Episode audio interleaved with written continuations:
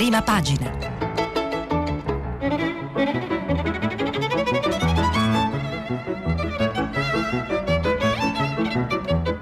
Questa settimana i giornali sono letti e commentati da Stefano Lampertico, direttore del mensile Scarpe de Tennis. Per intervenire telefonate al numero verde 100 050 333. Sms e WhatsApp anche vocali al numero 335 5634 296. Torneranno i prati, avranno memoria delle atrocità che avranno sentito calpestare sopra di essi. Se lo chiedeva il maestro Ermanno Ulmi nel suo ultimo malinconico film sulla Grande Guerra. Torneranno i prati, lo leggiamo anche oggi nella storia di copertina che vi voglio proporre, la storia di Elsa, la giovane donna di Povoletto nel Friuli Venezia Giulia che sta lottando per vedere rifiorire quei prati minacciati da rifiuti e discariche, quei prati che anche lì, come nel film di Olmi, le atrocità della guerra le avevano già conosciute. Buongiorno dalla sede RAI di Milano, oggi è il 30 marzo. Prima dunque di tornare, di leggere insieme la storia di copertina, vediamo come aprono i quotidiani di oggi. La Repubblica, eh, il titolo centrale, la fronda dei governatori. Virus, le regioni del centrodestra chiedono a Palazzo Chigi riaperture immediate, il no di Draghi e Speranza le gela, anche dopo Pasqua zone rosse e arancioni. Il Premier riscoprire il gusto del futuro, via libera ai vaccini in farmacia. Vedremo che molti dei quotidiani di oggi aprono sull'incontro appunto che il Premier ha avuto con i rappresentanti delle regioni. Il Corriere della Sera in taglio alto, l'apertura, i vaccini anche in farmacia, sospeso dal lavoro chi non si immunizza, scudo penale per chi inietta le dosi. Pronti allo scatto è il titolo di apertura di Avvenire. Eh, anche qui sullo stesso tema, sul tema dei vaccini, Johnson Johnson arriva il 16 aprile, le iniezioni si faranno anche in farmacia, a luglio l'immunità. Le regioni chiedono segnali sulle aperture, preoccupano le terapie intensive. Il manifesto apre invece con un tema differente, il titolo è All'ultimo respiro eh, la prima udienza in diretta tv del processo all'ex agente Chauvin per l'omicidio di George Floyd, alla sbarra razzismo sistemico che ha portato in piazza l'America di Black Lives Matter, ma l'attacco ai diritti prosegue in Georgia con la legge che arresta il voto afroamericano e parleremo e leggeremo anche pezzi su questo tema. L'apertura della stampa, torniamo su, su Draghi, Draghi a luglio immunità di gregge, Vaccini subito 3 milioni di fiale, stop all'acquisto delle regioni dopo Pasqua, superiore in presenza anche nella zona arancione. Anche il giornale apre sui vaccini, nuovo piano, vaccini è la volta buona, via libera al siero in farmacia, via libera al monodosi Johnson Johnson, Draghi 500.000 iniezioni al giorno, immunità luglio, riaperture dopo Pasqua, si tratta con le regioni. Come vedete i titoli di apertura si assomigliano oggi molto. Anche il messaggero ha quasi lo stesso titolo, riaperture i nuovi criteri. Il governo valuta un automatismo per entrare in zona gialla già da aprile se calano i contagi. Draghi invita le regioni all'unità e rassicura l'immunità entro luglio. Curcio è una guerra. Regioni all'attacco, Draghi calendario per riaprire rinchiusi e mazziati è il titolo della verità proibizione di muoversi da un comune all'altro mentre c'è libertà di andare in vacanza all'estero, l'idiozia che fa infuriare gli albergatori è solo l'ultima tra quelle imposte agli italiani, i quali possono comprare profumi ma non scarpe, far fare la toelettatura al cane ma non tagliarsi i capelli. Titolo di libero, qualcosa è cambiato in peggio, Draghi promette, il governo non fa. Il fatto quotidiano apre con la sorpresa di Pasqua, di Pasqua quanto arriva a bar, ristoranti e C, DL sostegni meno soldi dei DL ristori. Eh, questo è il, il giro appunto sulle prime pagine dei giornali e sui temi che oggi, che oggi propongono. Eh, ci sono tanti temi sui quali eh, vorrei con voi addentrarmi.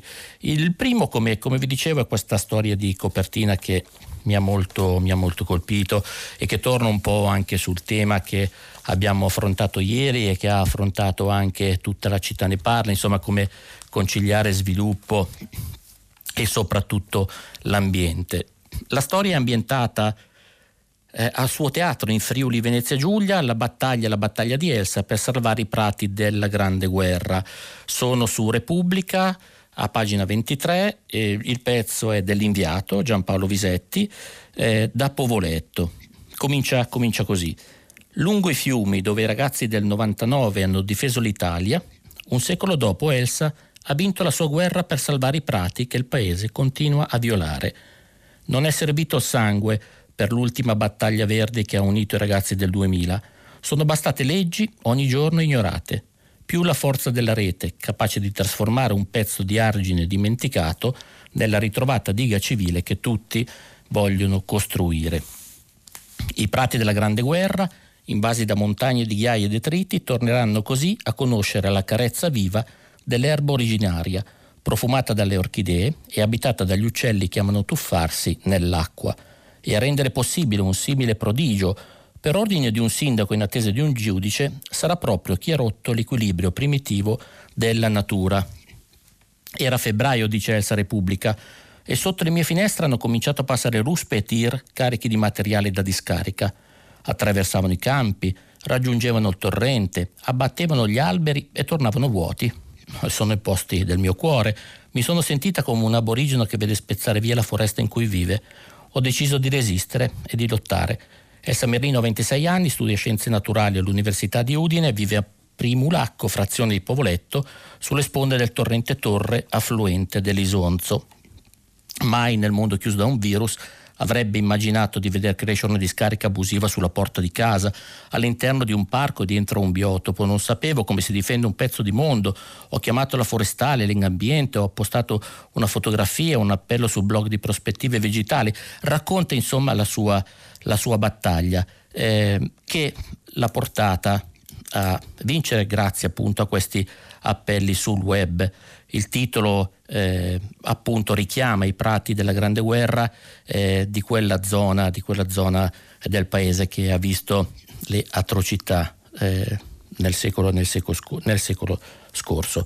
E questa era un po' la sintesi che volevo proporvi di questa storia di copertina che come vi dicevo mi ha molto colpito e che torna un po' sui temi che abbiamo affrontato anche, anche ieri mattina. Eh, cambiamo, cambio registro e vorrei parlare di un tema che ovviamente mi è caro, come potete, come avrete certamente capito, che è il tema della lotta alla povertà. Oggi ci sono diversi, diversi pezzi su questo, su questo tema, eh, lo, trattano, lo, trattano, molti giornali diversi, lo tratta il Corriere, lo tratta Avvenire, lo tratta Repubblica con un'intervista al ministro Bonetti, lo tratta il manifesto anche parlando appunto dei braccianti che sono impegnati nei, nei campi, soprattutto del sud Italia. Eh, partirei dal Corriere, perché il Corriere ha un, un richiamo in prima pagina molto interessante, un'inchiesta di Goffredo Buccini eh, dal titolo Le mense chiuse, 160.000 alunni senza altro cibo. Caterina, sette anni, l'hanno trovata, l'hanno trovata che frugava nella spazzatura come un gabbiano. Milo, dieci anni, il fratello grande, l'hanno incrociato al supermercato che spingeva un vecchio passeggino carico solo di farina polenta, fagioli e patate, il necessario per saziarsi, cercando di pagare con una carta bancomat senza più credito. Il pezzo continua a tutta pagina, a pagina 21 nel Corriere, l'inchiesta di Buccini che vi, vi leggo. Siamo in Calabria, nelle baracche tra la provinciale 9 e la statale 18. I volontari del vicino Punto Luce li hanno raccolti e hanno scoperto che i bambini erano dati per totalmente dispersi dalla scuola durante la DAD e soprattutto che, a mensa chiusa, avevano perso l'unico pasto della giornata con un decente contenuto proteico. Perché no, non è solo la DAD. Il secondo eccellente motivo per riaprire le scuole dopo Pasqua è dare da mangiare ai bambini poveri.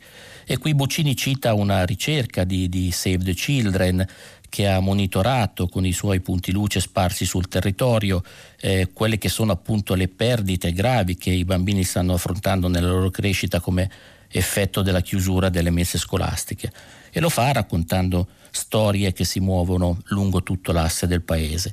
Janine, filippina, disoccupata, mamma di quattro figli, ha sempre contato molto sulla mensa per la sua Milena che va ancora alla primaria. Se la scuola è chiusa non so cosa farle mangiare, lì almeno mangio un pasto. Non ho un euro in tasca, datemi una mano, ha detto il volontario di Scalea vincendo il pudore. E lì almeno una mensa da riaprire c'è, cosa non scontata. Ma la pandemia ha colpito, ha dato colpi terribili ovunque. L'UNICEF, il programma alimentare mondiale, hanno elaborato anche un dossier legato appunto agli effetti del Covid sull'alimentazione per i bambini. E secondo questo dossier nei paesi poveri sono andati persi 39 miliardi di pasti scolastici con conseguenze su 370 milioni di bambini. La richiesta di riaprire scuole mense sale soprattutto dalle ONG sparse in tutta l'Africa. Ovviamente sono realtà diverse, specifica Raffaella Milano che è la direttrice dei programmi Italia-Europa di, di Save the Children. Quella è ovviamente denutrizione. Da noi in Italia invece povertà alimentare significa cattiva alimentazione, significa malnutrizione. E il confine talvolta è labile, come racconta la mamma di Annabelle Christian, 10-12 anni, disoccupata a Marghera. Non possiamo comprare carne né frutta, possiamo permetterci solo prodotti di bassa qualità. Con la mensa chiusa non riesco a portare in tavola ogni giorno un pranzo e una cena come si deve. E Buccini poi prosegue con una serie di dati che fanno rabbrividire. Ricordo che sulle, sull'emergenza alimentare e su quello che succede anche nelle, nelle, città del nord ci sono stati negli anni scorsi anche dei, dei progetti eh, di finanziamento molto consistenti, ehm, anche per esempio della Fondazione Cariplo che aveva stanziato eh, fondi proprio per combattere l'emergenza alimentare, che rimane, come abbiamo visto da questo, da questo pezzo di Buccini, uno, una delle emergenze procurate, procurate dalla, dalla pandemia. Anche Avvenire tratta tratta di nuovi poveri, racconti nuovi poveri in fila per la casa, non solo cibo, anche avere un tetto sotto cui dormire è diventata adesso un'emergenza per tante famiglie. Lo fa con un pezzo da Piacenza, Piacenza tra chi chiede i pacchi vivere e i volontari della Caritas. La pandemia sociale è solo all'inizio. Il popolo di chi non ce la fa è sempre più grande. La pandemia ha allungato le code alle messe della Caritas e ai centri di ascolto e noi ci siamo quasi abituati a vedere ogni giorno le fotografie anche di queste lunghissime code anche nelle città più ricche, città più ricche del paese, fuori dalle messe, fuori dai centri dove si distribuiscono i pacchi. Ci si mette in fila per un pacco alimentare o per il pagamento di bollette. Sono 5,6 milioni le persone in povertà assoluta, un milione in più rispetto allo scorso anno, un record negativo all'inizio del secolo è quanto emerge dall'analisi di Coldiretti su dati Istat divulgati in occasione di un'operazione di solidarietà del sistema agroalimentare italiano. Eh, nella stessa pagina c'è il, un messaggio dell'arcivescovo di Napoli, eh, il prete di strada Mimmo Battaglia, che ehm, si è schierato a fianco dei lavoratori Whirlpool, non, non possiamo tacere, e poi c'è un eh, intervento del Cardinale Bassetti, presidente del CEI. Eh, sul tema mm, e sul tema del, dell'assegno unico ehm, c'è un'intervista su Repubblica al ministro, al ministro alle, alla, alla ministra di pari opportunità e famiglia L'assegno unico universale è un risultato storico, dice, perché in Italia facciamo finalmente un primo passo per cambiare le politiche familiari, rimettendo al centro le nuove generazioni, le donne, il sostegno alla genitorialità e la parità di genere. L'intervista è di Giovanna Vitale a pagina 15 di Repubblica. La Vitale chiede alla ministra, ma partiamo dall'assegno unico, Italia Viva e PD se ne contendono da giorni la paternità, proviamo a fare un po' di chiarezza? Dice la ministra, l'assegno è frutto di una convergenza di proposte politiche diverse che si sono integrate nella riforma complessiva del Family Act. Anziché discuterne la paternità, si tratta ora di evidenziare la valenza politica, il perché l'abbiamo voluta e che cos'è, di assumercene tutti, questo sì, le responsabilità. E anche qui ehm, si entra poi nei dettagli come spiegato anche nel catenaccio, eh, si entra nei dettagli su, eh, sull'assegno unico. Il, il titolo mh, di questa intervista a Giovanna Vitale, che è esplicativo, 250 euro a figlio, un inizio, presto anche nuove misure per le donne. Eh, sempre rimanendo su, sul tema povertà, sfruttamento, c'è un richiamo in prima pagina sul manifesto, lavoro e lockdown, l'anno orribile dei braccianti immigrati, a firma di Enrico Pugliese. È passato un anno da quando grazie a un manifesto della CGL si cominciò a parlare di una regolarizzazione per i lavoratori stranieri occupati in agricoltura e privi di permessi di soggiorno. Eh, ricorderete che se ne è parlato anche in occasione del decreto Bellanova nelle, nelle settimane precedenti. Eh, il manifesto spiega, entra nel merito di, di quello che è il meccanismo cardine delle regolarizzazioni che sono in atto nel nostro paese che è un meccanismo particolare, un procedimento secondo il quale l'immigrato non è un soggetto che richiede di regolarizzare la propria posizione, di ottenere un permesso di soggiorno, ma è l'oggetto di una richiesta presentata da un datore di lavoro che decide di regolarizzare una persona alle proprie dipendenze. Eh, ma la maggior parte dei braccianti, eh, racconta, racconta, il manifesto, eh, che lavorano ora al nero non hanno alcun rapporto di lavoro certificabile perché la domanda di lavoro in agricoltura è estremamente irregolare, con concentrazione in alcuni periodi e con la durata dell'occupazione presso un'azienda spesso molto breve. E a volte il bracciante conosce solo il caporale e non ha alcun contatto con il titolare dell'azienda agricola ed è comprensibile la scarsa disponibilità di questi ultimi. Ecco, sulla scarsa disponibilità di manodopera se ne è parlato anche in chiave, se ne è parlato anche la settimana scorsa in chiave più economica. Veniamo ai temi legati alla pandemia. Mm, come detto, il Premier mm, ieri ha incontrato i rappresentanti delle, delle regioni, sono, sono, sulla stampa. Eh, zone gialle, Draghi resiste alle regioni, prima tutte le scuole, poi i ristoranti. Possibile presenza nei licei al 50% nei territori arancioni. Il Premier dice immunità di gregge da luglio. Eh, ci sono anche alcune interviste sui quotidiani um, ad alcuni presidenti di regione, c'è l'intervista di Andrea Rossi ad Alberto Cirio eh, sulla stampa, c'è l'intervista a Zaia sul, sul, Corriere, sul Corriere, della Sera. Eh, sono, sì, ci sono, mm, come dire, molti, molti retroscena che vengono raccontati da, dal, dai quotidiani su, su questo incontro eh, che mm, peraltro era stato annunciato dalla ministra Gelmini già, già nella giornata di, di domenica.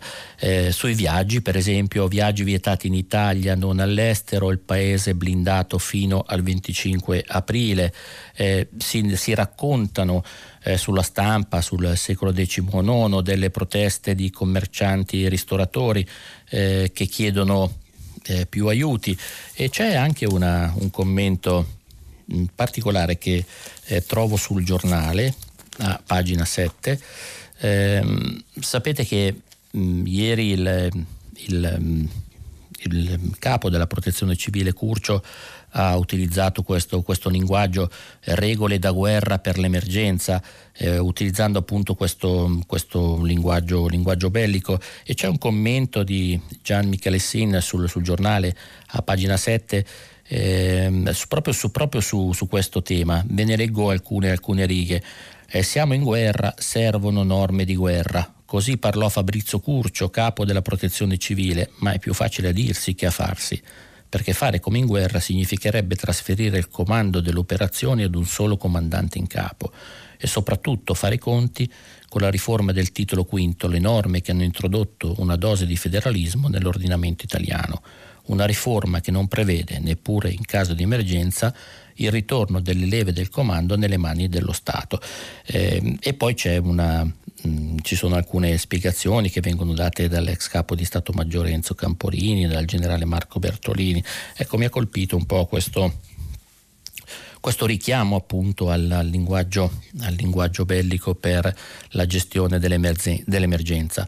Eh, gestione dell'emergenza che ehm, anche qui ehm, viene riportata eh, un po' su, su, tanti, su tanti quotidiani eh, tra sms, call center e chiamate dirette, regioni alla rinfusa nella corsa al siero, questa è Patricia Tagliaferri sulla pagina 7 del giornale.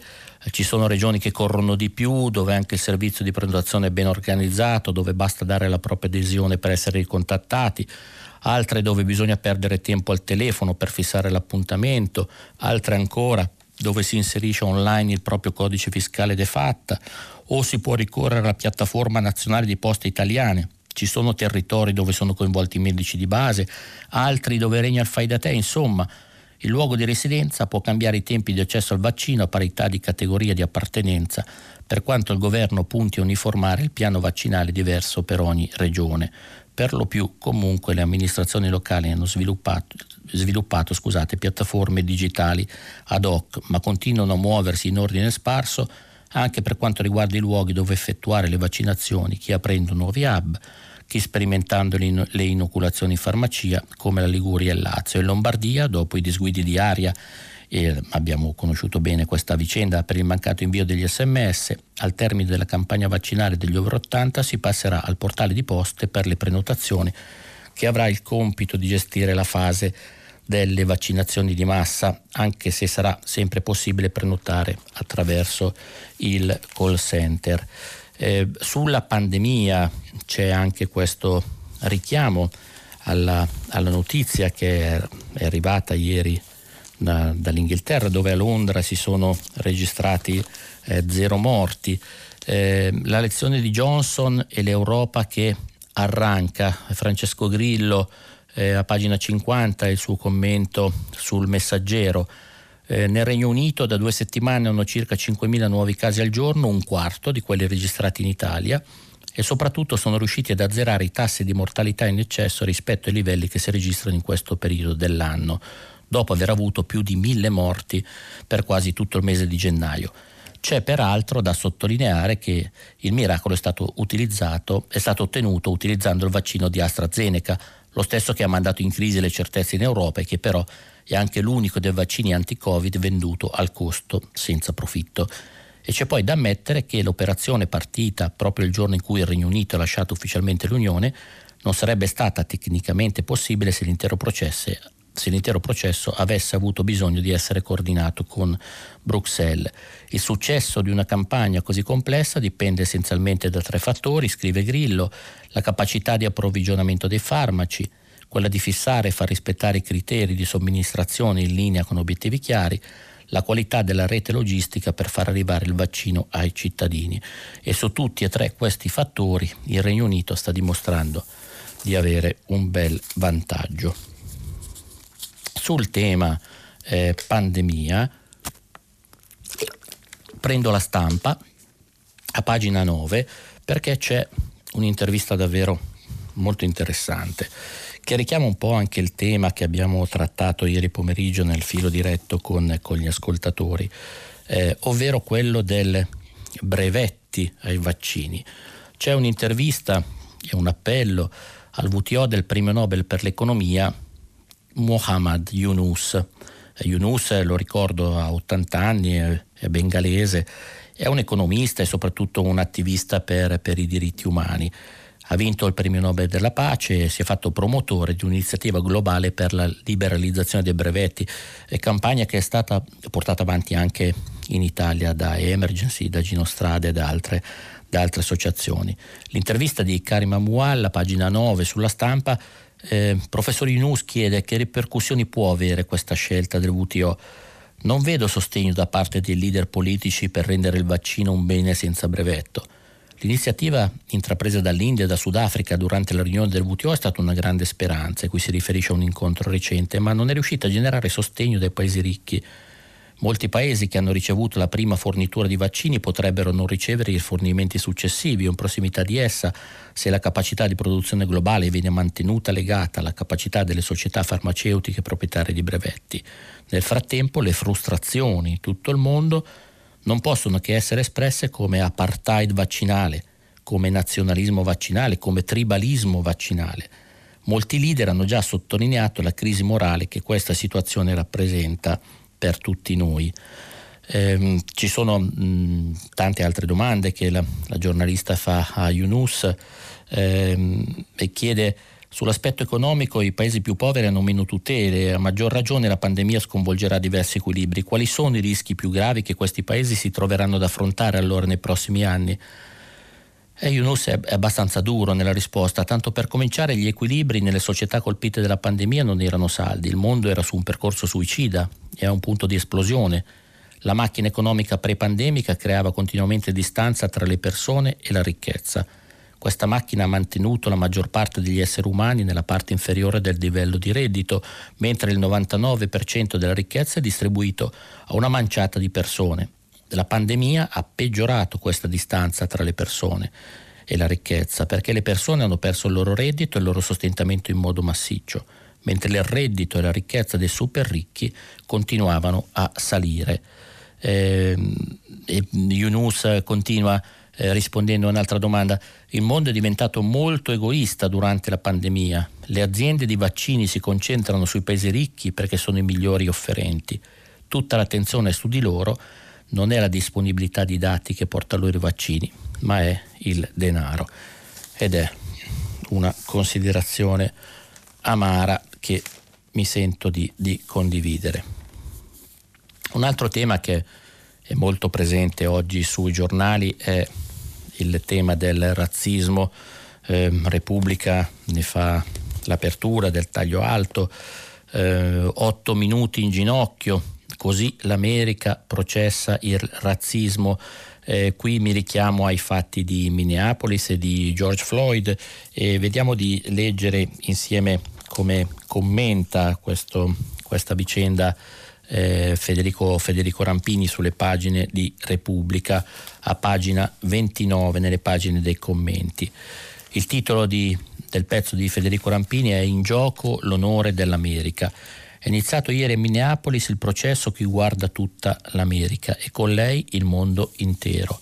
È in gioco lo Stato di diritto, la credibilità della democrazia americana verso i propri cittadini, verso gli amici o i nemici stranieri.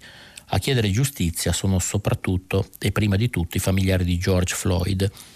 I fatti, il 25 maggio dell'anno scorso, una pattuglia di polizia fermava questo afroamericano di 46 anni dopo la chiamata del commesso di una tabaccheria che lo accusava di aver pagato con una banconota falsa. Seguirono 8 minuti e 46 secondi di una tortura feroce, ripresa in video, una scena angosciante ormai tragicamente nota, l'agente bianco Derek Chauvin che preme il ginocchio sul collo di Floyd fino alla sua morte. Quelle immagini orrende scatenarono proteste in America e in altre parti del mondo, segnarono una ripresa del movimento Black Lives Matter entrarono nello scontro elettorale Biden-Trump. Davanti alla giuria popolare di Minneapolis si, si dibattono dettagli scabrosi. L'accusa è certa di avere le prove che la causa del decesso di Floyd fu l'asfissia da strangolamento. La difesa cerca di dimostrare che la vittima morì per una tragica coincidenza fra malattia cardiaca, uso di stupefacenti e l'adrenalina della colluttazione. Una famiglia, una comunità, una città attendono giustizia. La nazione intera tirerà delle conclusioni gravide di conseguenze dal verdetto finale se gli afroamericani possano fidarsi della giustizia penale del loro paese se le forze dell'ordine debbano rispondere dei loro atti davanti alla legge, se la questione razziale sia una piaga incurabile perché scolpita dentro le istituzioni, un peccato originale nel DNA degli Stati Uniti. E questo è l'attacco del pezzo di Rampini sul, sul, tema, sul tema razzismo. Su questo tema, e torno, torno sulla stampa, c'è una bella intervista di Filippo Femia a Fiona May. Eh, il titolo è Il razzismo si sposta dagli stadi ai social, ora interventi duri. La rabbia dell'ex campionessa azzurra di salto in lungo. Eh, l'intervista è a pagina 13 della stampa, anche qui eh, ve ne leggo alcuni estratti. Il razzismo Fiona May lo conosce bene. Per anni è stata una delle pochissime atlete nere a vestire l'azzurro due ore mondiali, due volte argento alle Olimpiadi nel lungo, ha dovuto saltare anche oltre le discriminazioni, ma vissuti da mamma certi commenti bruciano ancora di più. Oggi, dice Fiona May, il razzismo si manifesta in forme sottili e subdole, la sostanza però non cambia, servono misure drastiche. Ma l'assenza del pubblico negli stadi dà l'illusione che il razzismo sia scomparso nello sport. Appunto, risponde Fiona May, è un'illusione, si è semplicemente spostato. Sui social network, per esempio, in questi mesi ho letto cose terribili. Credo sia necessario intervenire con il pugno duro. E come? chiede il giornalista. Con una sorta di daspo sui social. Ormai sono come droghe e alcune persone si disperano se restano per poche ore senza Facebook, senza Twitter o senza Instagram, figurarsi per mesi. ma è una misura che non si può rimandare perché lo stesso vale per combattere il bullismo da tastiera e nel mondo dello sport servono punizioni esemplari da parte dei giudici sportivi. La scusa di non aver sentito i bu allo stadio non è più tollerabile, le federazioni devono usare il pugno di ferro. E mm, la domanda eh, clou del, dell'intervista, eh, ma l'Italia secondo lei è un paese razzista? Da noi c'è ancora molto lavoro da fare. Qualcuno nega addirittura che il problema esista. Il razzismo c'è e va sradicato a partire dalla società credo che moltissime persone siano stufe di molte frasi o atteggiamenti intollerabili. E le sue figlie sono state vittime del razzismo. Ricordo un episodio dopo le prime gare di Larissa. Larissa è la figlia di Fiona May e di Gianni eh, Viapichino, è la primatista mondiale del Under 20 nel, nel salto in lungo, un atleta eh, di, di, speranza appunto per, per il paese. Eh, ricordo un episodio dopo le prime gare di Larissa, qualcuno scrisse è bella ma non è italiana, si è infuriata, io le ho detto che non valeva la pena, sei molto più italiana di questi ignoranti, ho ribattuto. Anastasia, la più piccola, è tostissima, difende le altre bambine e si batte contro gli atteggiamenti discriminatori. È, è davvero una, un'intervista ricca di, di contenuti. Qualche accenno sulla sulla politica. Eh, lo faccio con eh, un pezzo eh, anche divertente di, di, Salvatore Merlo sulla, sulla prima pagina eh, del foglio e con, mh, mm, e con alcuni, alcuni, richiami del, del fatto quotidiano. Eh, il foglio si concentra, si concentra sul, sul, Partito Democratico e c'è questo, questo pezzo appunto di, di Merlo eh, su, sul nome. Il titolo è Il PD ricambia nome. Già Zingaretti voleva ribattezzarlo, ora tocca Letta, in pratica è una sindrome. Ci risiamo? scrive Merlo, vogliono ricambiare il nome al partito già quadrinominato. Ora lo vogliono chiamare democratici. Così secco. Tiè, democratici, punto. L'importante è badare al sodo. Siamo o non siamo nell'epoca dei 140 caratteri? Dunque sintesi, non più PD, via, basta la D. A quanto pare, dice Merlo, eh, scrive Merlo, eh, Dario Franceschini lo ha già proposto Enrico Letta, il quale appena diventato nuovo segretario aveva d'altra parte fatto questa dichiarazione, eh, non c'è bisogno di nuovo segretario, bene un nuovo PD. A parte l'assonanza con la famosa pubblicità del pennello grande del grande pennello, queste parole già alludevano a speciali voglie da novatore battesimale, un fenomeno che a pensarci bene è la sola cosa ferma, certa, familiare, rassicurante ripetitiva che riguarda il partitone della sinistra italiana. Infatti è da novembre del 1989 che questi cambiano continuamente nome al loro partito. Da quando cioè Occhetto avrebbe voluto chiamare il PC Comunione Liberazione, ma purtroppo il nome esisteva già e allora ripiegò su PDS. Neanche dieci anni dopo arrivò D'Alema con la Cosa 2, tipo horror di John Carpenter, e da quella pancia, ma questo è un altro film, Alien, spuntarono fuori di esse i democratici di sinistra il tutto mentre dalla DC intanto germinavano mostriciattoli dai nomi più o meno impronunciabili tipo CCD, CDU, UDC, UDR e infine la botanica, anzi floreale Margherita, che per innesto agronomico sulla quercia fece venire fuori un ulivo che poi rinsecchì per rinascere Partito Democratico. Sembra una canzone di Angelo Branduardi o una puntata di Linea Verde, ma è andata così all'incirca e questo è l'incipit dell'attacco, dell'attacco del, del, foglio. Anche il Fatto Quotidiano ha, ha la politica in, in prima pagina, eh, torna sulla, sul, sul, fatto, il, il fatto è uno dei, dei, pochi che torna sull'episodio che ha visto protagonista eh, l'ex primo ministro Matteo Renzi che lo ricordiamo è stato, è stato visto nei paddock del Gran Premio di Formula 1 la scorsa domenica in Bahrain. Eh, lo fa con un pezzo di Tommaso Rodano e Stefano Vergine eh, a pagina 2 e a pagina 3 e mh, mm, c'è mh, mm, anche nella stessa pagina un, un richiamo interessante sulla, sulla lotta alla corruzione in un pezzo di Virginia della Sala ehm, che richiama la brutale sintesi dell'ultimo rapporto del Greco, che è l'organo del Consiglio di Europa che si occupa di lotta alla corruzione nel, nell'Unione Europea, con, con riferimento ovviamente alle misure prese dall'Italia contro la corruzione dei parlamentari.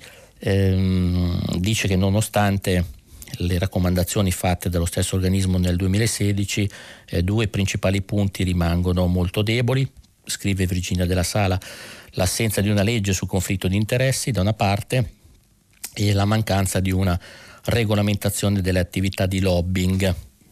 I progressi, si legge, procedono molto lentamente e serve un'azione più rapida e più risoluta.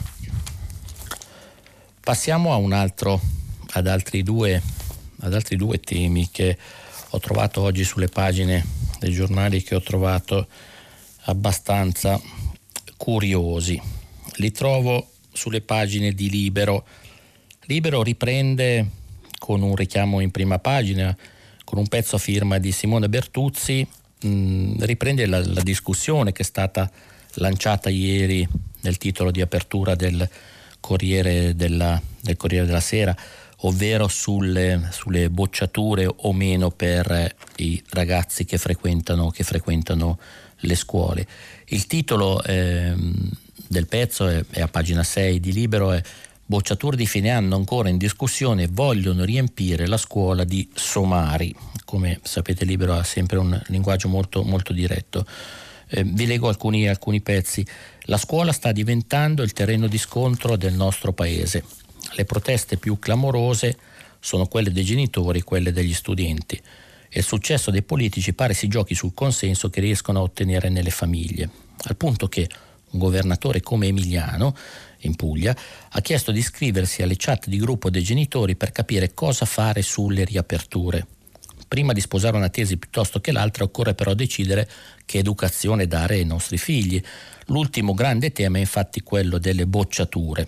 E qui mh, mm, Simona Bertuzzi richiama il pezzo di apertura del Corriere della Sera di ieri e scrive ho dovuto rileggere tre volte il titolo di ieri del Corriere della Sera perché non mi capacito di come il nodo promossi bocciati in epoca di pandemia e triste conta dei morti possa diventare davvero un caso. Non fraintendetemi, la scuola è fondamentale, ma pare che il mondo intero si stia interrogando e accapigliando sull'opportunità di chiudere l'anno scolastico con una promozione generalizzata oppure no. Il ministro dell'istruzione bianca è stato perentorio. Dopo aver introdotto il giudizio di ammissione alla maturità abolito l'anno scorso per pandemia, ha già precisato che non ci saranno ordinanze in tal senso e neppure percorsi agevolati e comunque saranno i consigli di classe a decidere le valutazioni. I presidi però sono divisi chi invita alla cautela e a tenere conto del disagio di un anno travagliato e chi invece chiede di dare mano libera ai prof, mentre tutti indistintamente temono una valanga di ricorsi, peraltro già annunciata dal solito granitico Codacons e rappresentanti degli studenti in coro, li comprendiamo, siamo stati anche noi sui banchi, vogliono incassare la sufficienza e l'anno prossimo si vedrà. Lo dico con contezza, scrive Simona Bertuzzi su, su Libero a pagina 6, la DAD è stata una prova di coraggio per tutti i nostri ragazzi e loro grandiosi nell'affrontarla e gestirla. Tuttavia, predicare una promozione di massa come l'anno scorso non ha senso alcuno, se non quello di crescere una massa di somari e impoverire ulteriormente la già debole istituzione scolastica. Purtroppo la pandemia non è più un'emergenza, ma una condizione di vita tremenda cui abbiamo dovuto adattarci e il pezzo poi continua con, con altre riflessioni.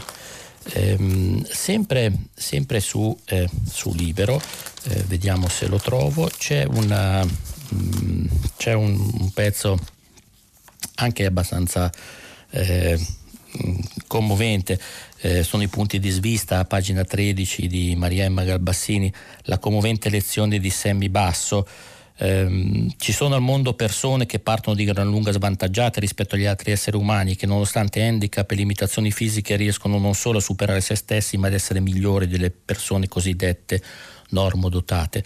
Una di queste scrive Semi Basso, eh, che lo ricordo è, è noto alle cronache per essere appunto affetto da una patologia genetica molto, molto rara.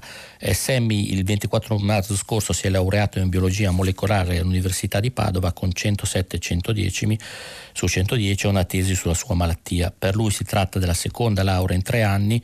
Nel 2018 si era laureato infatti in scienze naturali con 110 elode. complimenti a Sammy, piccolo grande uomo, esempio per tutti noi.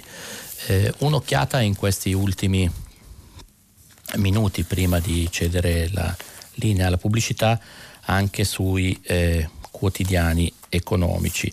Eh, vediamo come apre il Sole 24 ore. Eh, vaccini, prove tecniche di filiera italiana, 10 aziende in poll per la produzione.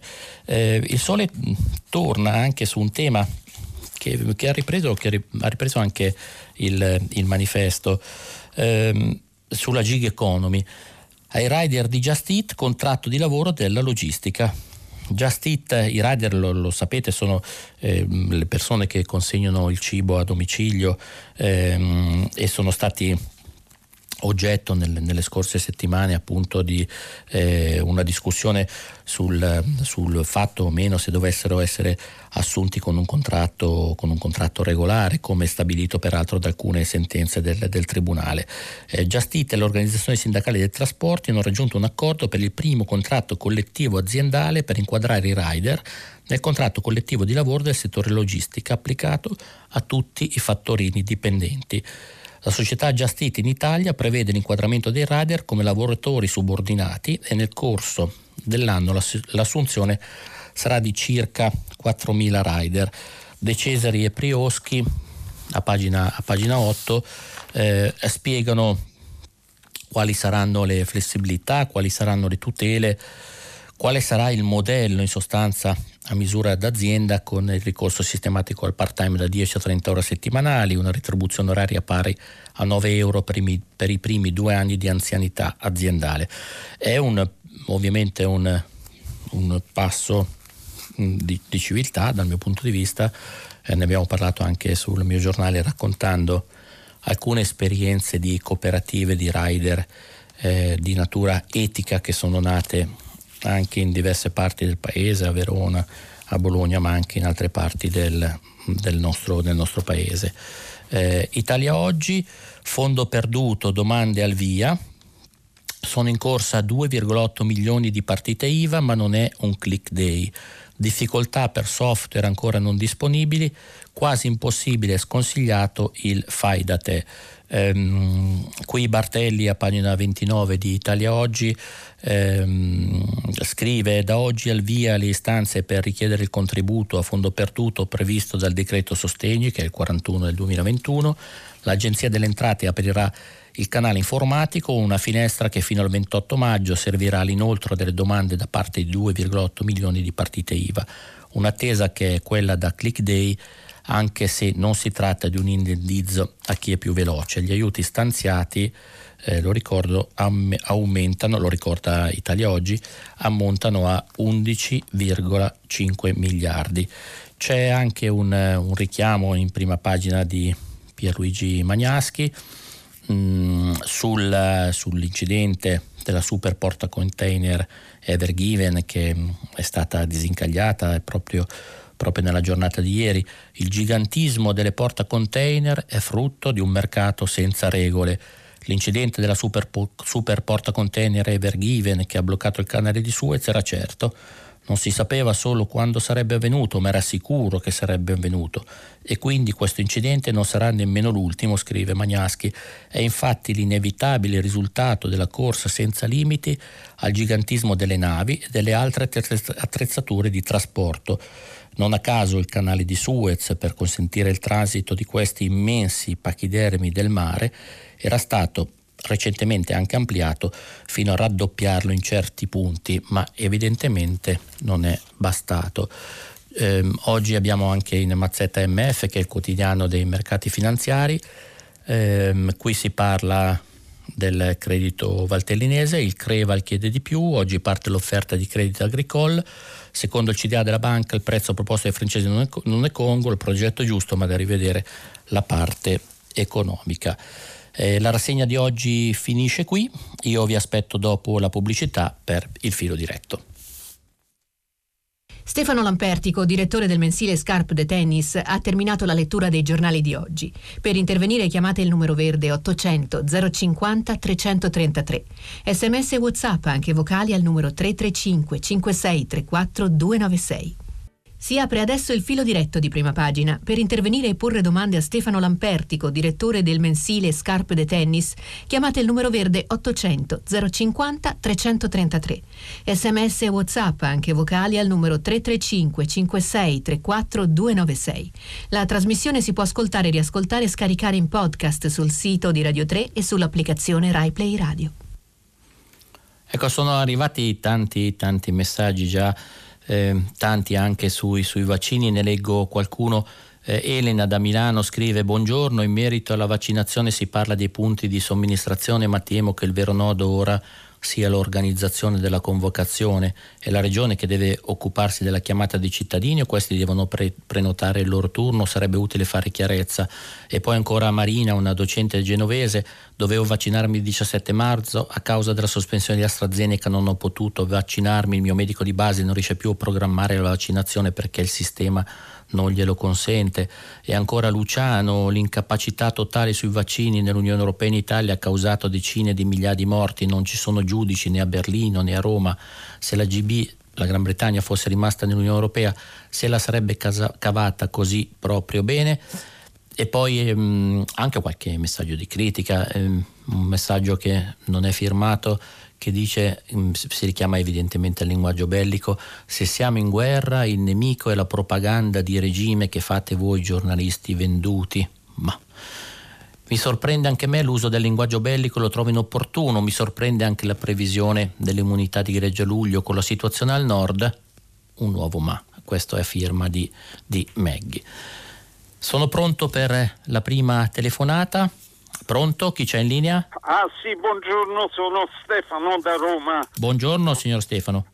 Dunque volevo intanto ringraziarla per la sua conduzione, molto brillante se posso permettermi. La ringrazio. Eh, ci mancherebbe. Eh, quello che vorrei mm, eh, esprimere questa mattina è che la salute, come ben sappiamo, è frutto di un coacervo di fattori, tra i quali vi è l'allegria, la gioia di vivere, la serenità e eh, vorrei altresì esprimere che la gestione eh, di, di, questa eh, pandemia che definirei meglio pandemonia, dato che i numeri sono ben eh, come dire, esaltati e tutto ingigantito. E detto questo, a mio parere manca una visione eh, generale e completa di, di, del, della gestione della salute eh, non mi dilungo sull'immunità di gregge che non viene certo raggiunta in questa maniera qui, perché poc'anzi ha accennato anche lei a questa eh, questione, certo. ma vorrei fare solo un cenno a un particolare evento che è successo l'altro ieri a San Lorenzo dove eh, le forze di polizia addirittura hanno eh, multato dei poveri ragazzi che stavano facendo airboxing, dico airboxing, ahimè, l'inglese chiedo scusa, già c'è invasione, sì, e, e, e, e, li hanno cacciati okay, via. Okay. Ora, se okay. ai nostri ragazzi impedi, impediamo l'uso dell'aria. Grazie, signor Stefano. La, la, ringrazio, la ringrazio, per, per la, la, telefonata mh, mm, che mi ha fatto, anche per, per, i complimenti e anche per questo, questo ragionamento sulla, sulla, visione, sulla visione eh, generale della salute, eh, che è evidentemente collegata anche, come scrivono altri ascoltatori in alcuni messaggi, ehm, a una gestione del, del sistema del servizio sanitario pubblico che in questi anni ha visto, ha visto molte, molte, modifiche, ha visto soppressioni di, di posti, ha visto tagli di risorse e questo è evidentemente un, una, dire, una, riflessione che va, che va assolutamente fatta. Eh, sono d'accordo con lei, il, un, sistema generale di benessere, un sistema generale di, di felicità e di, di serenità è ovviamente in questo, in questo periodo di, di pandemia mh, come dire, dovrebbe servire, servirebbe davvero, davvero a tutti. Vediamo un'altra, sentiamo un'altra telefonata, pronto? Pronto, buongiorno. Buongiorno. Sono Stefano anch'io. Stefano è il terzo Stefano della mattinata, quindi buongiorno, da dove chiama? Buongiorno, telefono da Udine e io volevo riferirmi alla sua apertura sui prati del torrente Torre. Che conoscerà che bene, ovviamente. Eh, certo, è un luogo che conosco molto, molto bene. Allora, il Torrente Torre è un luogo di memoria della prima guerra mondiale e della seconda guerra mondiale, attraversato dai soldati in fuga durante la ritirata di Caporetto, è luogo di partigiani, di lotta partigiana. Ora, questo posto è un biotopo, è stato definito, ed è vero, però è un biotopo in gravissimo stato di degrado. Lungo le rive del torrente Torre sorgono le vecchie discariche cittadine, ora ferme, chiuse, però si sta tentando di riaprire una. Dal dopoguerra è stato luogo di cave più o meno abusive, più o meno legali e soprattutto è diventata una immensa discarica, micro discarica abusiva ad uso e consumo delle genti che vivono sulle due rive, senza che nessuno facesse alcun controllo. Ora, quel che rimane di quei prati, perché bisogna dirlo, quel che rimane di quei prati, che non è stato cementato, che non è stato arato per agricoltura industriale di bassissima qualità, viene difeso con le unghie, giustamente, perché sono luoghi di grande bellezza. Il torrente Torre, con le sue due rive, eh, viene, lo si può tranquillamente definire, un luogo di terzo paesaggio, ovvero dove la natura si sta riprendendo i suoi spazi dopo che l'uomo ci ha scorazzato devastandola. Le sue boschette di ripa, se lei ci entra, e io la posso accompagnare anche, sono, ahimè, nonostante le bonifiche piuttosto superficiali fatte, un grande esempio di come la, queste, questa pattumiera diffusa ha, si è moltiplicata e ha devastato tutto. Sono luoghi brutti all'interno, molto brutti quello che è bello è vedere la natura che sta digerendo tutto, la potenza della natura. E la cosa eclatante della notizia è il fatto che siano stati dei cittadini, anzi una giovane cittadina, da sola, giovane, motivata, con degli ideali, no?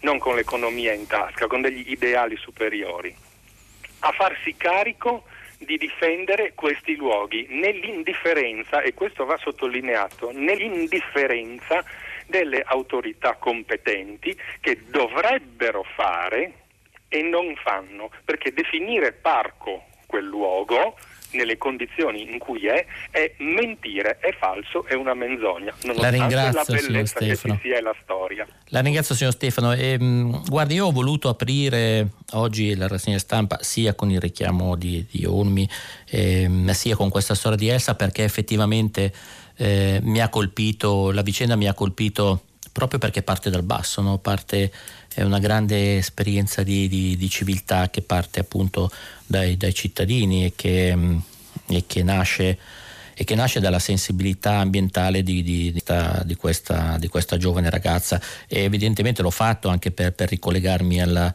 ai ragionamenti che facevamo ieri sulla, sulla, tutela, sulla tutela dell'ambiente, sul rapporto tra ambiente e progresso, su come conciliare anche le, le le pratiche industriali con, con, il rispetto, con il rispetto del, del, del, pianeta, perché è evidente che, come, come raccontano anche i, i ragazzi dei, dei, movimenti che eh, sono scesi nelle piazze in questi ultimi, in questi ultimi anni, è evidente che andrà fatto in maniera molto pesante un ragionamento su come lasceremo il pianeta a chi verrà dopo di noi. Leggo qualche, qualche altro messaggio. Eh, Francesca da Torino sul, eh, sul tema della ristorazione e dell'ospitalità. Buongiorno. Se fossi nel settore della ristorazione e dell'ospitalità sarei molto preoccupata del mio futuro dopo più di 12 mesi di stop and go. I media scrivono fiumi, fiumi di parole, intervistano esperti, lanciano frecce responsabili del governo, ma chi mi spiega più di 20.000 contagi al giorno eh, se tutta la popolazione segue le regole semplici, mascherina, distanziamento, come viene il contagio, se fossi nella ristorazione vorrei questa spiegazione. Eh, Marina invece sul tema, sul tema della scuola, dopo le riforme della scuola che seguirono al 68, chi usciva da una scuola professionale dove non si studiano, non si studiano latino, greco, filosofia, poteva iscriversi a lettere, quindi proviamo, promuoviamo tranquillamente questi ragazzi, niente di nuovo sotto il sole. Ehm, e poi ci sono anche alcuni messaggi eh, sul, sul, tema, sul, tema, della povertà, sul tema dei, dei migranti. Eh, Andrea da Maranello. Eh, nuovi poveri, con la pandemia sono aumentati i poveri, ma ogni 100 nuovi poveri c'è un nuovo ricco, allora sta a ridistribuire la sua ricchezza, ma dove tiene i suoi soldi? In Svizzera o negli altri paradisi fiscali, quindi deve parlare del parlare della povertà, deve parlare della mancata lotta ai paradisi fiscali, ma perché non se ne parla? Beh, è evidente che anche su questo tema non è solo necessario parlare di lotta ai paradisi fiscali, ma è evidente anche parlare di lotta all'evasione fiscale che in questo paese ha eh, cifre che non toccano gli altri paesi dell'Europa. Sentiamo la prossima telefonata, pronto? Pronto? Eh, sono Antonio da Trento. Buongiorno signor Antonio. Buongiorno a lei e a tutta la redazione di prima pagina. Senta, eh, lei ha fatto riferimento prima alla signora che non, eh, non può per, permettersi di cibare i suoi figli con la carne e, e dunque parto da qui perché c'è un problema di alimentazione e di cibo sano eh, per quanto riguarda soprattutto quella pubblicità che io ritengo oscena, eh, che permette alla gente che non può permettersi il lusso di prendere qualcos'altro di accedere poi al supermercato a prezzi bassissimi e, e la domanda è che tipo di, di merce è quella che quell'individuo si ciba e che tipo di di, di, di nutrimento si dà.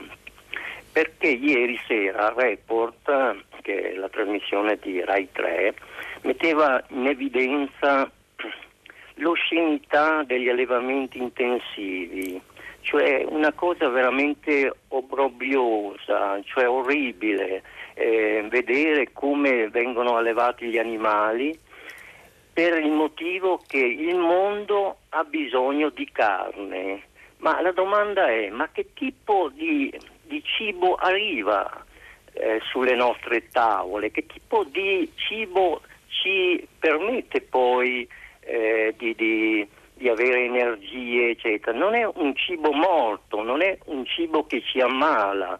Questi allevamenti, ma almeno come l'ha mostrato, ma non è una novità, si sa benissimo che su questi allevamenti intensivi si cuoce proprio il virus che poi eh, ci ammala tutti e, e, ci rende poi tra l'altro eh, difficile anche poi riconoscerne eh, il punto di partenza, ma è lì che e meno lo ha evidenziato molto bene Report, è lì che si cova poi la malattia che genera altre malattie poi al genere umano. E dunque Bisogna intervenire, bisogna mettere al bando proprio questi allevamenti intensivi.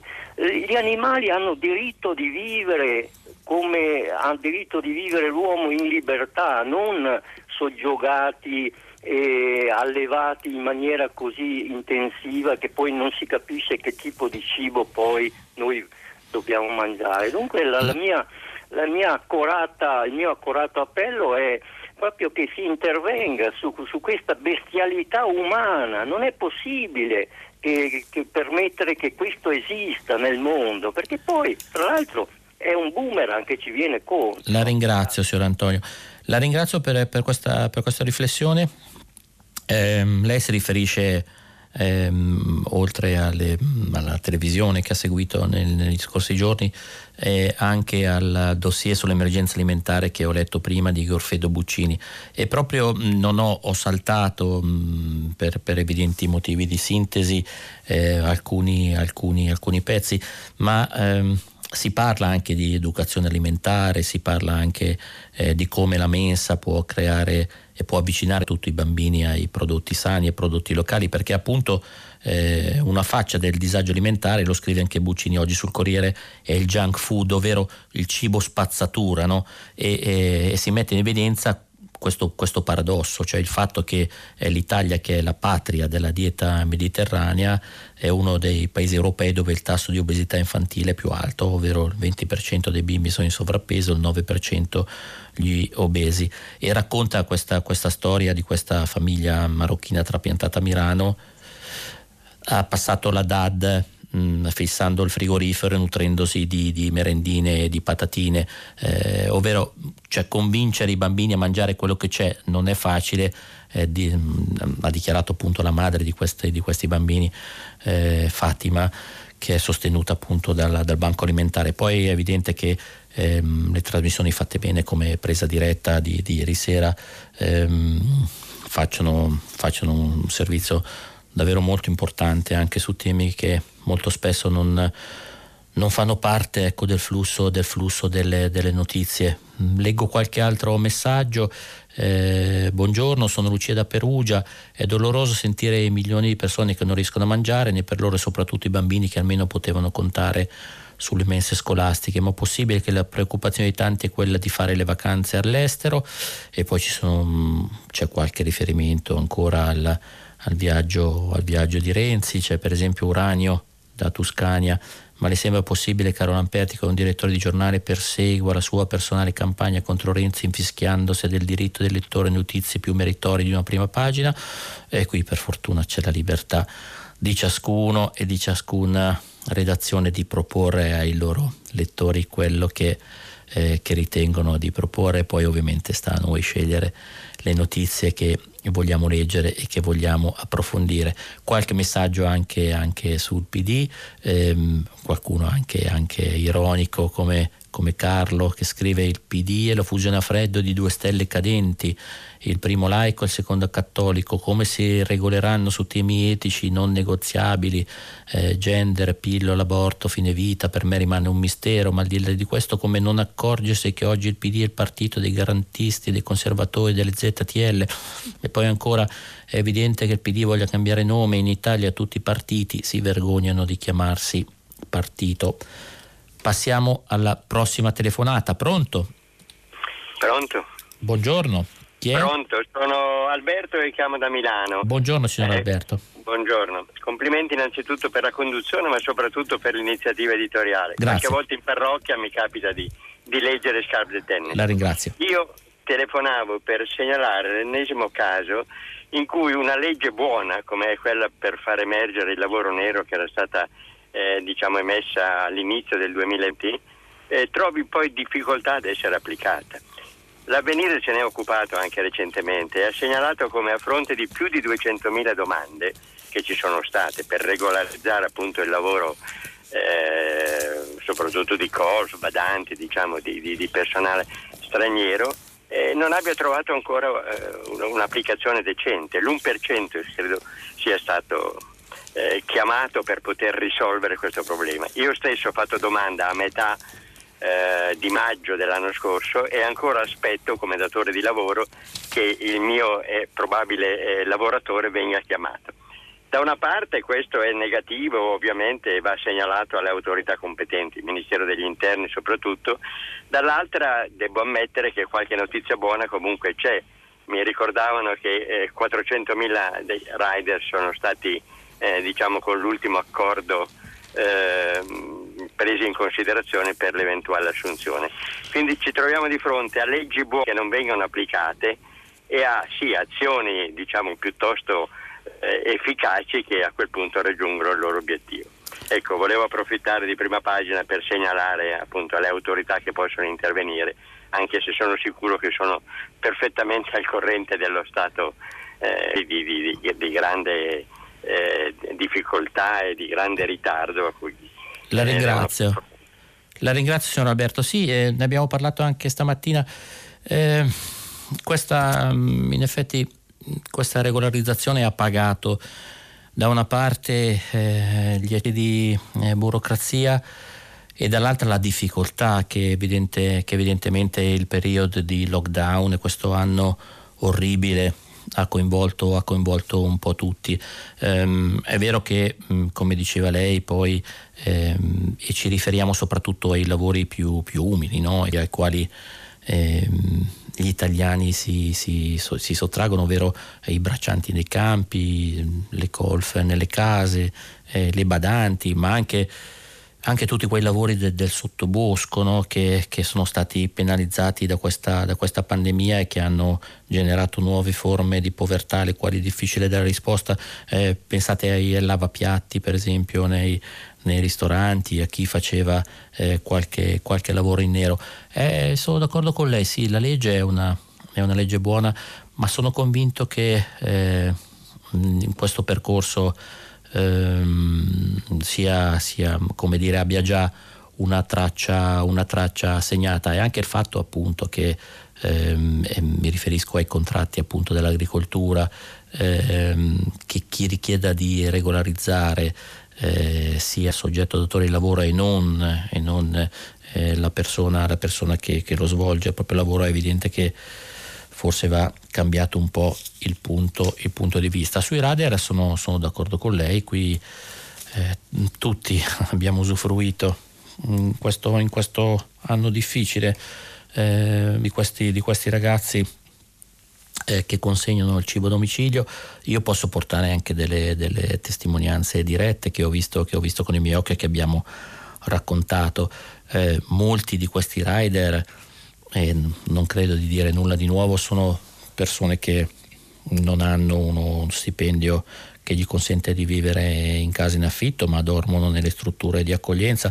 Voi pensate che eh, casa di accoglienza Enzo Iannacci di Viale Ortles a Milano, che è il dormitorio pubblico eh, più antico d'Europa e più grande d'Europa e ospita, ospitava prima della pandemia più di 500 persone, eh, ci sono molti ragazzi che poi durante il giorno effettuano le consegne. E pensate che lì dentro, lungimiranza dei, dei dirigenti di quel, di quel luogo, eh, è stata installata un'officina per la riparazione delle biciclette che poi vengono utilizzate per la consegna del cibo. Quindi ci sono storie che si intersecano, storie di socialità, storie di integrazione e anche da questo punto di vista credo che verranno fatti passi in avanti a breve, a breve termine.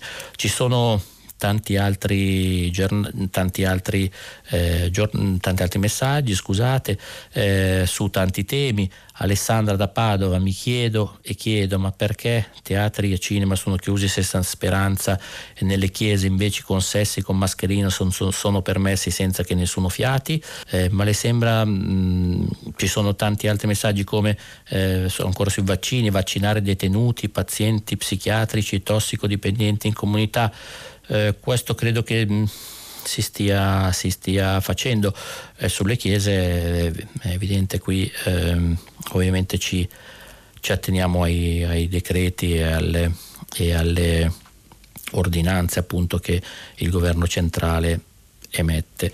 Sentiamo la prossima telefonata, pronto? Pronto? Buongiorno. Buongiorno. Mi, buongiorno, mi chiamo Fosca e telefono dal comune di Badiate d'Alda. Buongiorno Fosca. Buongiorno. Io eh, sono sconvolta anche da, da quello che, che, che, le sento raccontare.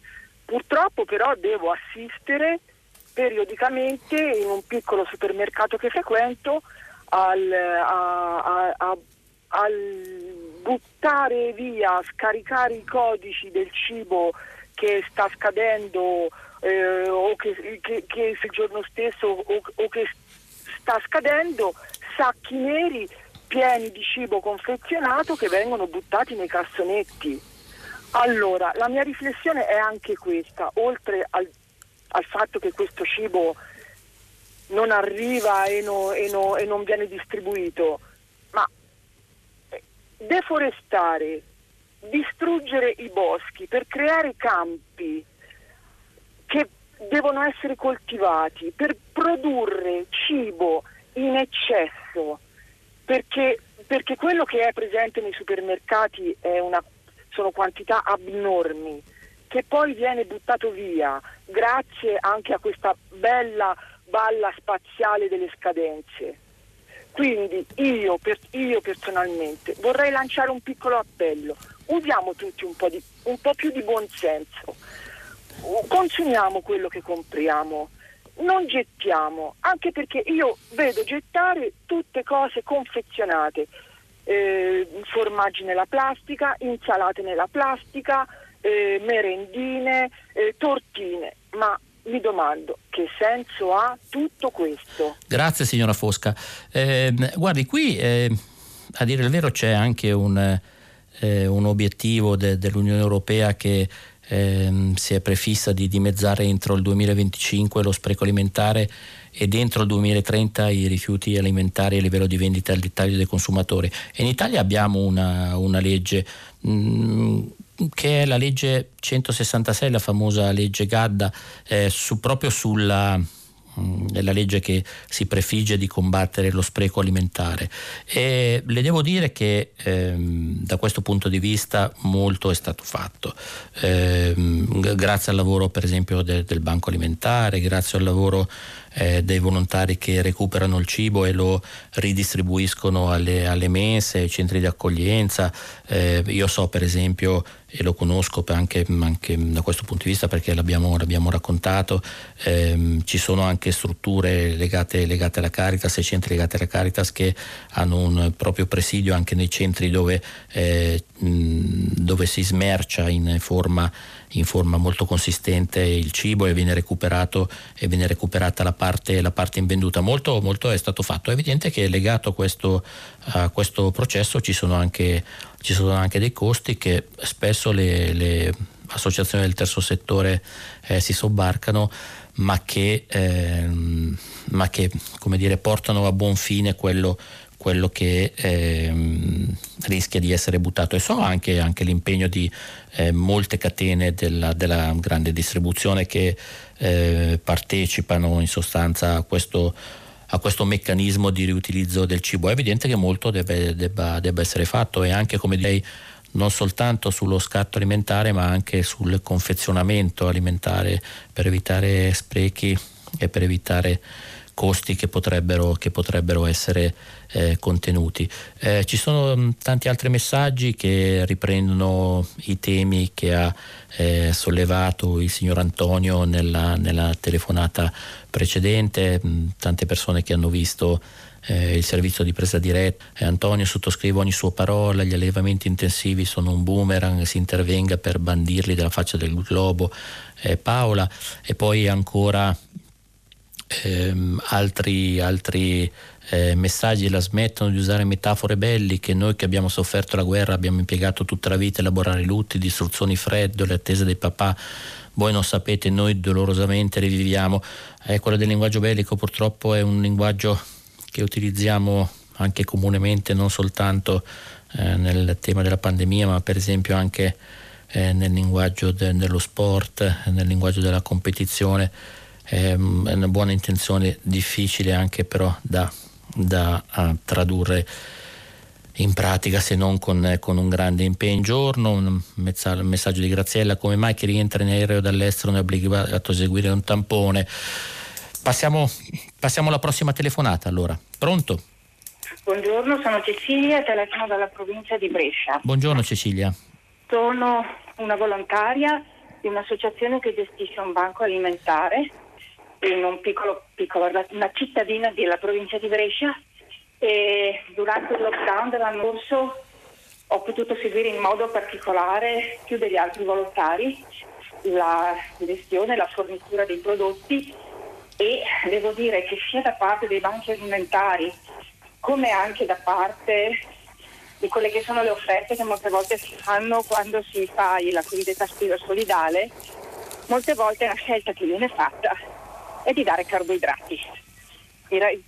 Soprattutto sia da parte di quelli che sono i prodotti forniti dalla FEAD, che è questo ente europeo che, fornisce, che acquista prodotti eh, dai produttori e poi li fornisce attraverso le varie Caritas e associazioni collegate al banco alimentare, sia i prodotti che vengono regalati sia dalle aziende piuttosto che da privati. Il 70% sono carboidrati.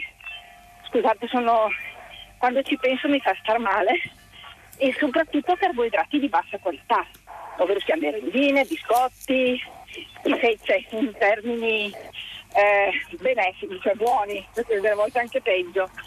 E per esempio una volta ci è arrivato scatoloni, ma veramente scatoloni di noodles, non so se avete presente questi, certo. questa specie di cose. Tenga presente che io sono entrata a far parte del banco perché faccio parte anche di un gruppo di acquisto solidale, i famosi gas. Certo. Per cui ho una coscienza alimentare ben forte. Però ne stiamo dando alle persone che molto spesso hanno anche un'esperienza culturale limitata, perché sono per una maggior parte extracomunitari piuttosto che persone povere, ehm, anche diciamo vittime della pubblicità, i quali sono convinti che la merendina Kinder ragazzi fa bene ai bambini. Li forniamo poi tutti questi prodotti, è chiaro, una, mia, una nostra, un membro del nostro gas lavora in un ospedale nel reparto di diabete e lei sta dicendo che il numero di eh, pazienti extracomunitari, per cui da livelli anche poveri, della, stati poveri della società, sta aumentando in maniera catastrofale, ma è proprio dovuto al fatto che eh, le associazioni stesse che si preoccupano di dare alimenti molto spesso forniscono un, un, un cesto, un carrello molto limitato. Cecilia, la, nostro... la, ringrazio per la testimonianza. Sì, ha ragione. Eh, de- devo dire però a parziale, ovviamente, ehm, come dire, eh, soluzione al problema, ehm, soprattutto quando ci rechiamo nei supermercati e troviamo queste iniziative, le troviamo spesso, no? del, del, carrello solidale, del eh, fai la spesa, mm, aiuta, aiuta l'altro con una spesa, eh, ci sono le indicazioni che le associazioni danno per eh, per i prodotti in sostanza da, eh, che sono indicati appunto per, eh, per, essere ridistribuiti che evidentemente ehm, molto spesso sono legati alla, alla, conservazione del prodotto stesso che, non, ehm, che evitano appunto i prodotti freschi. Ed è vero poniamo forse più attenzione a quello che eh, con l'atto di generosità mettiamo nel, nel, carrello solidale quando le associazioni ce lo chiedono, cercando magari di privilegiare eh, che sono i cibi e gli alimenti più, più sani. Grazie comunque della, della testimonianza anche, anche, sul campo. Pronto? C'è un'altra telefonata? Pronto? Buongiorno. Buongiorno. Guido da Torino, saluto lei e tutti gli ascoltatori. Non ho capito il suo nome, mi scusi. Guido da Torino. Guido, buongiorno. Buongiorno. Silvia, io mi ricollego in pratica a quello che stiamo dicendo, ma partendo da una notizia che ieri era sul telegiornale, e cioè che il fiume Po è molto basso e l'agricoltura... Sì. Signor, Guido, signor Guido, la interrompo solo un attimo perché abbiamo una difficoltà nell'ascolto. Potrebbe per cortesia togliere il viva voce? Chiedo scusa. Eccoci, così la sentiamo meglio. Sì, sì, meglio, meglio, grazie. E dicevo appunto questa notizia del telegiornale di ieri sera che diceva che il Po è molto basso come livello e l'agricoltura è in crisi, eccetera. La domanda dell'intervistatrice all'agricoltore che cosa produce e noi produciamo mais. Allora il mais è una delle coltivazioni più idrovore, cioè che consuma più acqua, ed è fatta sostanzialmente per darla a mangiare agli animali. Quindi è quella circolarità, secondo me sbagliata, di un'agricoltura che deve cambiare. Non deve più essere la stessa degli anni scorsi, deve tener conto del fatto che la, i cambiamenti climatici riducono le quantità d'acqua, comunque le portano in modi sbagliati, troppo rapidi, eccetera, e che anche questi allevamenti intensivi sono da ridimensionare.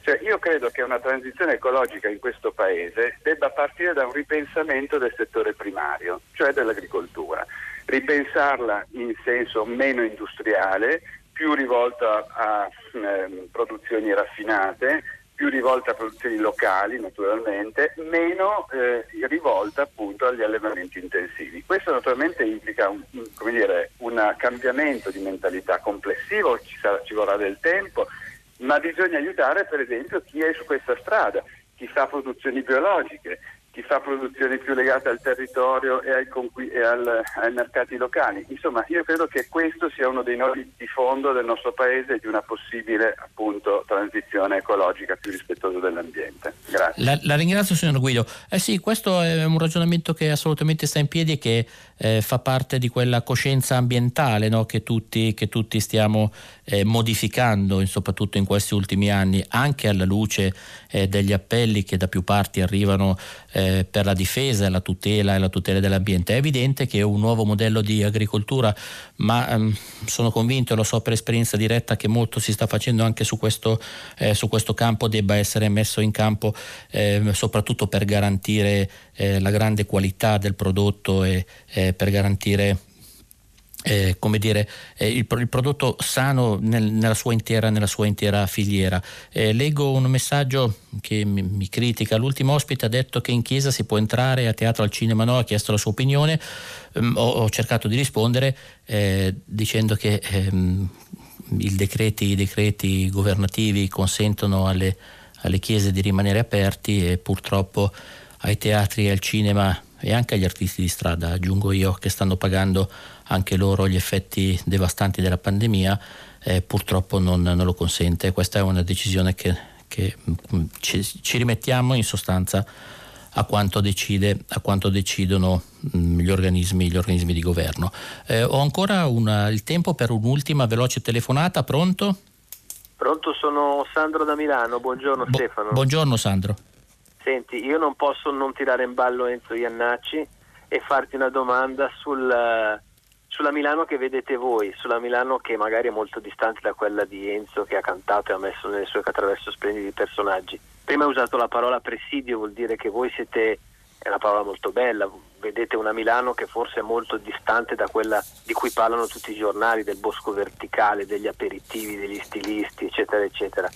Che Milano vedi tu eh, a, a, margine della tua esperienza di scapole tennis e se c'è ancora il fascino di una città che come, come faceva Iannacci che faceva lavorare, ha lavorato con un sacco di comici che arrivavano da tutti gli, dal Piemonte, se pensi a Faletti o Andreasi, Toffolo da Venezia, eccetera, eccetera, e, e c'è ancora una città che promette e può far partire delle carriere in maniera anche curiosa, fantasiosa o è diventata una città un po' più respingente rispetto a quella mitica di Enzo? Eh, grazie Sandro per la riflessione. Eh, guarda, brevemente, eh, io trovo che eh, Milano, e lo, lo dico da, da, un osservatorio eh, come, come, il nostro che ha gli occhi eh, sempre aperti, sia ancora la città con, con il cuore in mano, lo sia, sia, ancora la città della, della filantropia, sia ancora la città di chi chiede aiuto va una risposta al suo bisogno e credo che eh, questa coscienza, questo, questo, impegno che Milano ha nel suo DNA eh, non lo si perderà nel, nel, tempo, non lo si perderà nei, nei, prossimi, nei, prossimi, nei prossimi, anni. Milano è, è sempre stata un po' da questo punto di vista testimone no, dell'accoglienza eh, sia dei flussi migratori sia ehm, delle, delle, dire, delle, delle, persone che arrivavano da Sud Italia negli anni 50 sia porto di accoglienza anche per, per i migranti che negli ultimi anni eh, sono transitati di qui per poi raggiungere altre parti d'Europa. Il cuore grande di Milano credo che non lo si perderà. Eh, noi ci dobbiamo fermare qui. Dopo il giornale radio Nicola La Gioia conduce pagina 3 a seguire le novità musicali di primo movimento e alle 10, come sempre, tutta la città ne parla, approfondirà un tema posto da voi ascoltatori. Potete riascoltarci sul sito di Radio 3. Ci, senti- ci sentiamo se volete domani.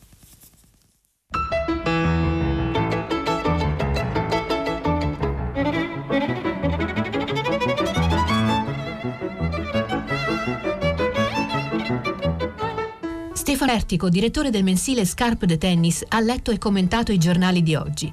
Prima pagina è un programma a cura di Cristiana Castellotti, in redazione Maria Chiara Beranec, Natascia Cerqueti, Manuel De Lucia, Cettina Flaccavento, Giulia Nucci. Posta elettronica, prima pagina chiocciolarai.it. La trasmissione si può ascoltare, riascoltare e scaricare in podcast sul sito di Radio 3 e sull'applicazione RaiPlay Radio.